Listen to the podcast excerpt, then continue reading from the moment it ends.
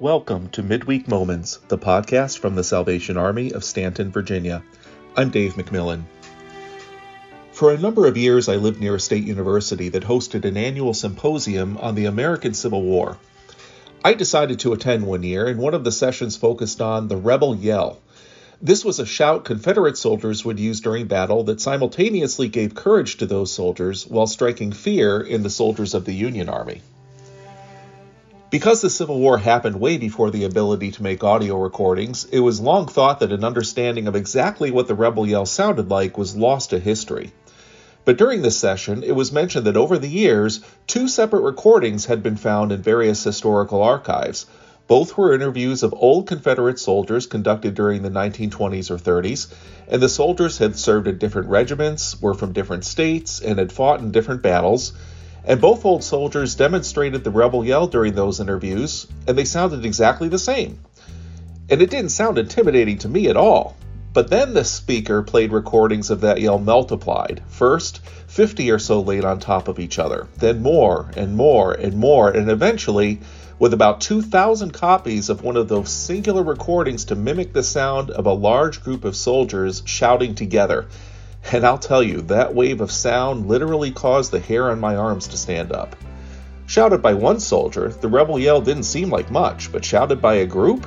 I immediately understood why it had such an impact, and given that the Confederate armies generally were fighting against Union armies that were larger in number, it became clear how the rebel yell leveled the playing field to some extent when used during battle. As I thought back on that experience, I remember Joshua's account of the fall of the city of Jericho. The story in Joshua 6 is one many of us remember, and it involves a very unique approach to the Israelites taking that city as part of securing its presence in the Promised Land. Israel's army marched around the city daily for six days, and then marched around it seven times on the seventh day. After the marching was done on the seventh day, verse 16 reads that Joshua commanded the army to shout for the Lord has given you the city. The army did as commanded, the walls came down, and Jericho was taken.